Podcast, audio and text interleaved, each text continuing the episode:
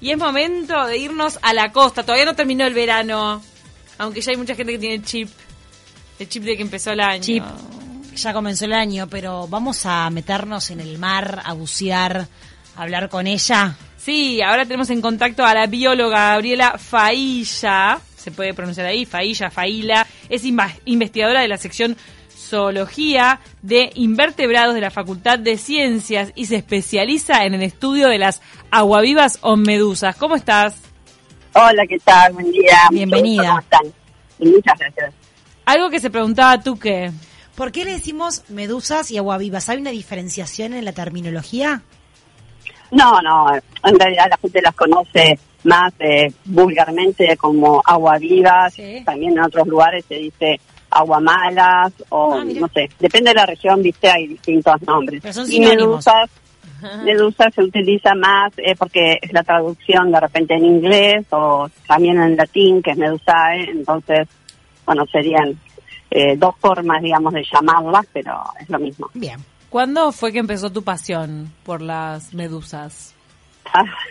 tanto como pasión no, pero empecé. Ah, me pensé que se podía decir pasión porque dedicaste muchos años a, estudiarla. Sí, le sí, sí, le dediqué muchos años, pero bueno, viste como todas las cosas empezás medio eh, accidentalmente de pronto, ¿no? O sea, me contacté con una persona argentina, eh, un biólogo argentino que además era mi amigo y entonces me dijo, bueno, mira, nosotros estamos estudiando medusas del lado argentino más precisamente, en la parte Mar del Plata, eh, ¿por qué no hacemos lo mismo del lado uruguayo? Entonces, bueno, ahí eh, empezamos a investigar con otros dos compañeros biólogos también y empezamos a estudiar cerca del puerto de Punta del Este, más o menos las especies que había, cuando venían, cómo circulaban por por la bahía de, del puerto de Punta del Este, etcétera. Bueno, y de a poquito nos fuimos metiendo, después este en las campañas oceanográficas que sí, en ese entonces INAPE, nosotros hacíamos eh, el procesamiento de las muestras de las medusas chiquitas, viste, las que se llaman tapiocas, que son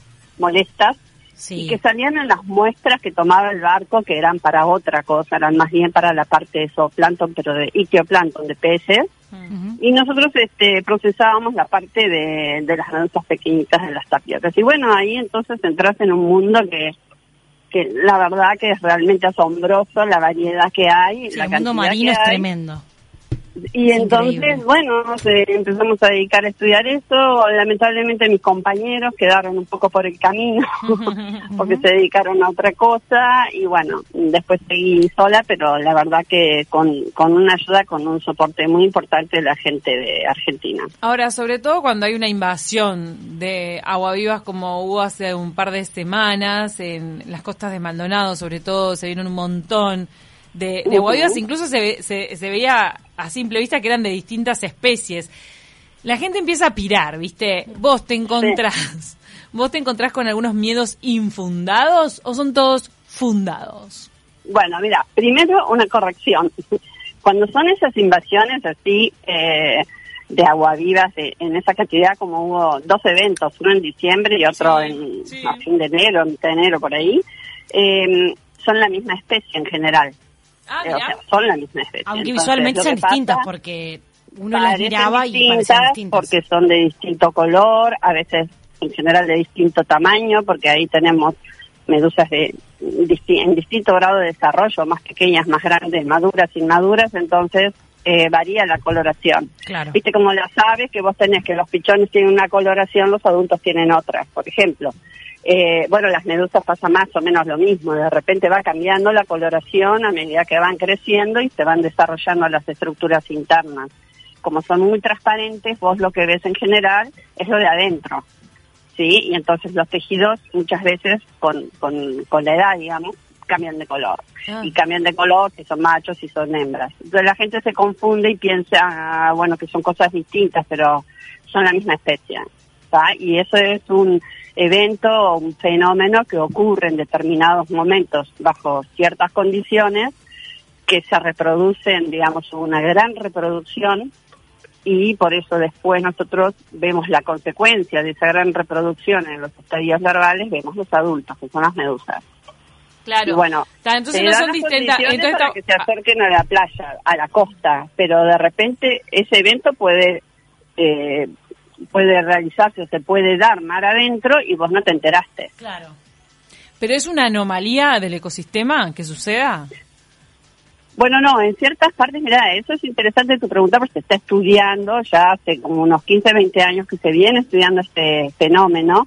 Hay algunas especies que se reproducen mucho y generan lo que se llaman estos blooms anualmente o cada dos años, depende de la especie, ¿no? Eso se está estudiando. Pero hay otras condiciones que son anormales y, que están favorecidas de alguna manera por el hombre, que condicionan a que esos eventos eh, se produzcan con mayor frecuencia. En vez de en un ciclo que tendría que ser tradicionalmente ponerle cada cinco años para una determinada especie, capaz que se está realizando esa, ese blumo, ese floramiento de medusas cada año. Y las medusas se Y eso desplazan. es sí por condiciones de cambio, por ejemplo, por, por el cambio climático, sería uno de los factores Bien, y que la, condicionan esto. la pregunta que me surge es si se desplazan por sí mismas o se mueven con la corriente las medusas. Bueno, mira, las dos cosas, porque depende de la especie de la medusa. Hay, hay medusas muy grandes, como la medusa gigante, la medusa melena de león, que son medusas realmente grandes. ¿Cuánto llegan a medusa pesar? ¿Grande como cuánto? Grandes como que pueden pesar tres toneladas, o ¡Wow! sea, 300 kilos. Pánico. pueden llegar a tener unos tentáculos de, no sé, 5 o 6 metros. ¡Ay! ya! No, he, he visto fotos de National Geographic sobre de, de algunas medusas así gigantescas, pero quería sí. volver a la pregunta esa, los miedos que le tiene la gente a las medusas, ¿son fundados Sí. o hay varios que son exagerados? A tu entender, que sos especialista, las conoces a todas. Sí, bueno, una cosa es hablar las que tenemos acá en Uruguay y otra cosa es poner las que hay en Japón, en China o esta que yo te decía, la gigante, ¿no? No. Que por suerte acá no las tenemos y No, bueno, no. esas sí asustan, Mm. la verdad que asustan. Las que tenemos acá en general, eh, bueno, te producen una sensación de malestar, ardor, etcétera, pero digamos, no tenemos una presencia de medusas que vos digas me pica y me muero, Ah, Claro. ¿no? Por suerte. menos mal. Pero hay algunas que sí, que están viniendo justamente por esto que hablábamos recién, del cambio climático, de aguas más cálidas, más saladas y corrientes que están viniendo fundamentalmente de Brasil, que traen organismos como la cubomedusa, que se vieron unas cuantas este verano en, en Rocha y algunas en Maldonado, Sí. y eh, la fisalia, que es la fragata portuguesa, bueno, son dos especies sumamente tóxicas y yo he escuchado de mucha gente picada este verano y, y realmente es molesto, es muy doloroso, la picadura te puede durar varios días, te puede dar fiebre, o sea, eso Ah, sí habría que tener cuidado. Es fuerte. Se están defendiendo supuestamente. Vos entras en contacto con la medusa y la medusa ahí te larga la toxina. Claro, la medusa en realidad eh, no piensa, ¿no? Entonces ella larga la toxina. Por Ya el sea estímulo una del contacto. Ya sea algo que ella se va a comer o ya sea que se encuentre o con un depredador o eventualmente con una persona, digamos, que no discrimina, pero Claro. digamos, eh, la forma que tiene eh, en contacto con lo que sea, presa o, o predador, es liberar la toxina. Ahora, vemos a veces en verano varias fotografías que suben las personas a las redes sociales de montañas que hacen los niños, de medusas que las Mm. sacan, las llevan a la costa. ¿Eso qué onda? Mm. La- una vez que las ponen ahí se mueren todas. ¿Qué, qué pasa? Sí, sí, eso para mí es una re mala onda, ¿no? o sea, es, es horrible. Yo trato, así como trabajo de hormigas, y estoy en la playa, de, no sé, de enseñarles sobre todo a los niños que en ese procedimiento, procedimiento no está bueno, ¿no? Claro. Que no podemos eh, sacar a todas las medusas del agua, tampoco vas a sacar a todo lo que te moleste, no vas a sacar los peces, los caracoles, o sea, todo lo que te moleste lo vas a sacar del agua. No. Está buena esa no. reeducación, porque a veces uno tiene como la, la- la mala costumbre o arrastra como conceptos que tampoco son, son ciertos, de sacar las medusas, de pasar montañas, hasta se me- vuelve un me- juego me para los niños. Sobre todo cuando veo los adultos que hacen eso con Claro. los niños. Yo en general encaro a los niños porque son mucho más receptivos que los Obvio, adultos. obvio, pero además está bueno que, lo que estamos hablando porque muchas veces se torna como un juego. Yo que soy del este Es como un pasatiempo. Exacto, es como, bueno, vamos a sacar las aguavivas, vamos a... Y no, y en realidad eh, su hábitat es el, es el mar y tenemos que convivir y respetar a todos. Entonces Por está bueno que vos estés en, en este en este plan cuando vas a la costa de reeducar a los niños, porque está bueno. Yo entiendo que te molesta porque es la gente que no conoce y a veces hay gente que les da asco. y, bueno, entonces no les gusta entrar al agua si están en plan de vacaciones y no puedes entrar al agua porque está lleno de medusas. Eh, digamos, no es la idea, ¿no? Sí. Pero, pero de ahí a que las saques todas, o sea, no vas a terminar nunca de sacarlas y tampoco eh, ganas nada. Además, no las conoces y no sabes si esa medusa que estás sacando realmente, aunque esté muerta, no pica. A veces sacan las más grandes, ¿no? Las, las medusas esas grandes de color que tienen pintitas violetas, que en general en general son las que menos pican, ¿no? Las menos tóxicas. Es Sí. decir, están sacando justamente la medusa menos tóxica. La que más te va a picar y que te va a hacer daño, seguramente no la ves porque es re transparente y, digamos, pasa más desapercibida. Mm. ¿no? Pero lo de hacer las pilas esas, de todas maneras las medusas que ya llegan a la costa, las que están en la orilla, ya están medio predestinadas a morir. Es muy difícil que puedan volver mar adentro. ¿Llegan la orilla ¿no? justamente a eso, a morir? O sea, las que, No, las que no, uno no suele no, ver. Viene por las corrientes y, y en Ah. determinados momentos como que no pueden nadar contra corrientes. Si bien tienen posibilidades y tienen eh, mecanismos de natación, sobre todo las medusas más grandes, eh, a veces no pueden contra la corriente y bueno, llegan a la orilla y, Claro. y no tienen forma, entonces se desecan muy rápidamente y se mueren, ¿no? Se deshidratan. Me Lo que genera, sí, cuando son muchas, mal olor, eso eso yo Mm. entiendo, ¿no? Que en, en ese sentido, si se acumulan en la arena, el mar se retira y se deshidratan enseguida, generan un olor que, que bueno, tampoco está bueno para, para, la la, playa. gente que va a disfrutar de Sí, la hay que playa. entender todos lados. Pensé que si se volvían a hidratar re- revivían y no. No, ya quedaron ahí secas, no, pelota. No sabía, No. estoy aprendiendo contigo esto. Qué interesante. Todas las medusas. Sí, la verdad que eh, me, me dan pena cuando a veces uno ve esas fotos que a veces la gente lo hace como gracia de sacarlas para afuera y, y nada, es como vos decís, si vamos a sacar todo lo que nos molesta. eh, Y también hay que entender al, al- a la persona que va a veranear y demás, pero digo, me parece que está bueno la reeducación Claro, ante pero viste, cosas. las madres, padres o tíos Sí. que de repente dicen, mira, anda a sacar medusas, nene, hace la pilita y mientras Sí, yo tomo no. solo. Claro, sí, sí. Es como que se- se es- claro. Pero lo he visto, lo he escuchado. O sea, vamos a sacar, anda a sacar las aguavidas como, Claro, claro, como pasatiempo y vos te quedás tranquilito un ratito.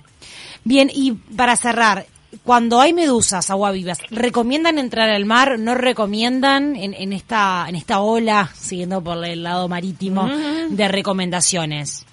Viste que ahora, por suerte, los guardavidas tienen una bandera de medusas, ¿no? Sí. Tienen una bandera con un loguito de medusa. Sí. Eh, y entonces, bueno, si hay una densidad importante que vos no puedas entrar al agua, te ponen esa bandera y en ese caso sí, mejor no te bañes porque como vos no conoces la toxicidad de esa medusa, más vale prevenir que, Bien, que curar. que Siempre hay que buscar, un, no sé, un agujerito, te retirás 100 metros, 200 metros y buscas un agujerito que puedas entrar. ¿Cómo Pero si cuantifican? realmente está la bandera de medusa, sí, mejor no entrar. ¿Cu- ¿Cómo, cómo cuantifican eh, la cantidad de medusas que hay en el mar?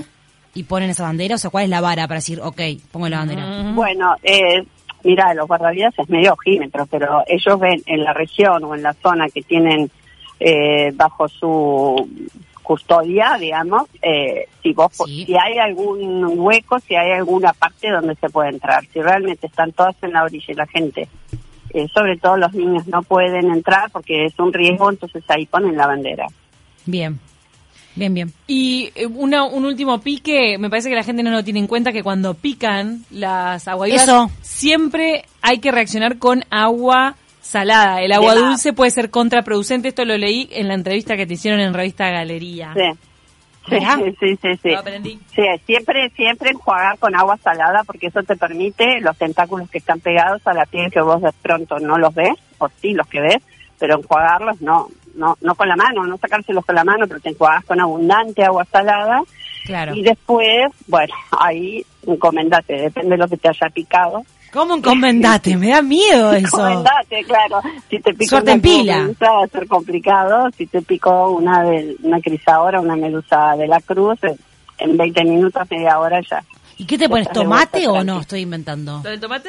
Bueno, mira, el tomate es uno de los recursos. Yo siempre digo que lo mejor es el vinagre, directamente el vinagre comestible que se usa Sí. este, para la ensalada, si Sí. tenés un frasquito, si tenés la posibilidad de ponerte un poco de vinagre, está bueno, eh, porque lo que hace es evitar que se sigan descargando, digamos, las células que tienen la toxina.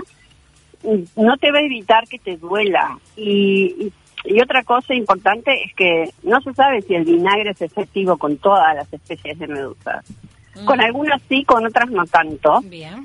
Pero bueno, de última no te hace mal, Bien. ¿sí? Entonces, nos quedó y otra clarísimo. cosa que sí. podés aplicar es frío, no directamente hielo, sí, porque es agua dulce, pero bueno, envolvés el hielo, lo que sea, en una toalla, en una remera y aplicas Bien. un poco de frío, que eso también te calma bastante. Son décadas, en, en mi caso, de vivir eh, o presenciar picaduras de agua vivas y no siempre la gente sabe qué hacer. Y vos, que sos especialista, la tenés clara. Tomate, vinagre y hielo envuelto en toalla a mano. Ahí va, tomate en tercer lugar. En tercer lugar, bien. Bien, Ah, perfecto. porque es un ácido, lo que estás aplicando, el tomate es ácido Te irrita un poco, el- ¿no?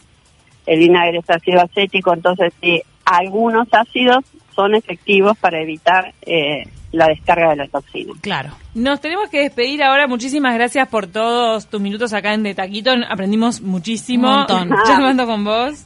Dale, muchísimas gracias a ustedes, gracias por bueno por esta charla y, y por vos. divertirnos un ratito también. Me encanta. Gracias, Gabriela. Ahí escuchaban Gabri-. Gabriela Pailla, bióloga, investigadora de la sección de zoología de invertebrados de Facultad de Ciencias.